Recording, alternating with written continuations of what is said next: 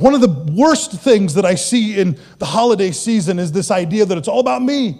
It's all about me, God. Whatever I want, whatever my family wants, whatever that little brat wants, he's going to get. Because it's Christmas by God, and he's going to have a lot of presents under that tree. Because if he doesn't, somehow it's a reflection on me. We get so consumer centric that we forget that this is the season of giving. Not giving to get, not giving to gain, not giving to show off, not giving so you can hashtag bless your tree photo on Instagram and show all the presents.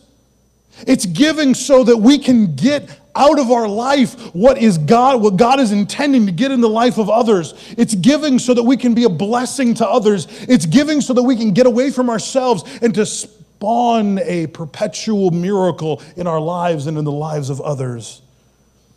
If God calls us to feed the 5,000, if God calls us to the impossible, if God calls us with limited resources to do the impossible, it happens because we are consistent with our giving and our efforts. The premier teaching that he ever delivers, backed up by one of the biggest miracles that we see recorded in Scripture.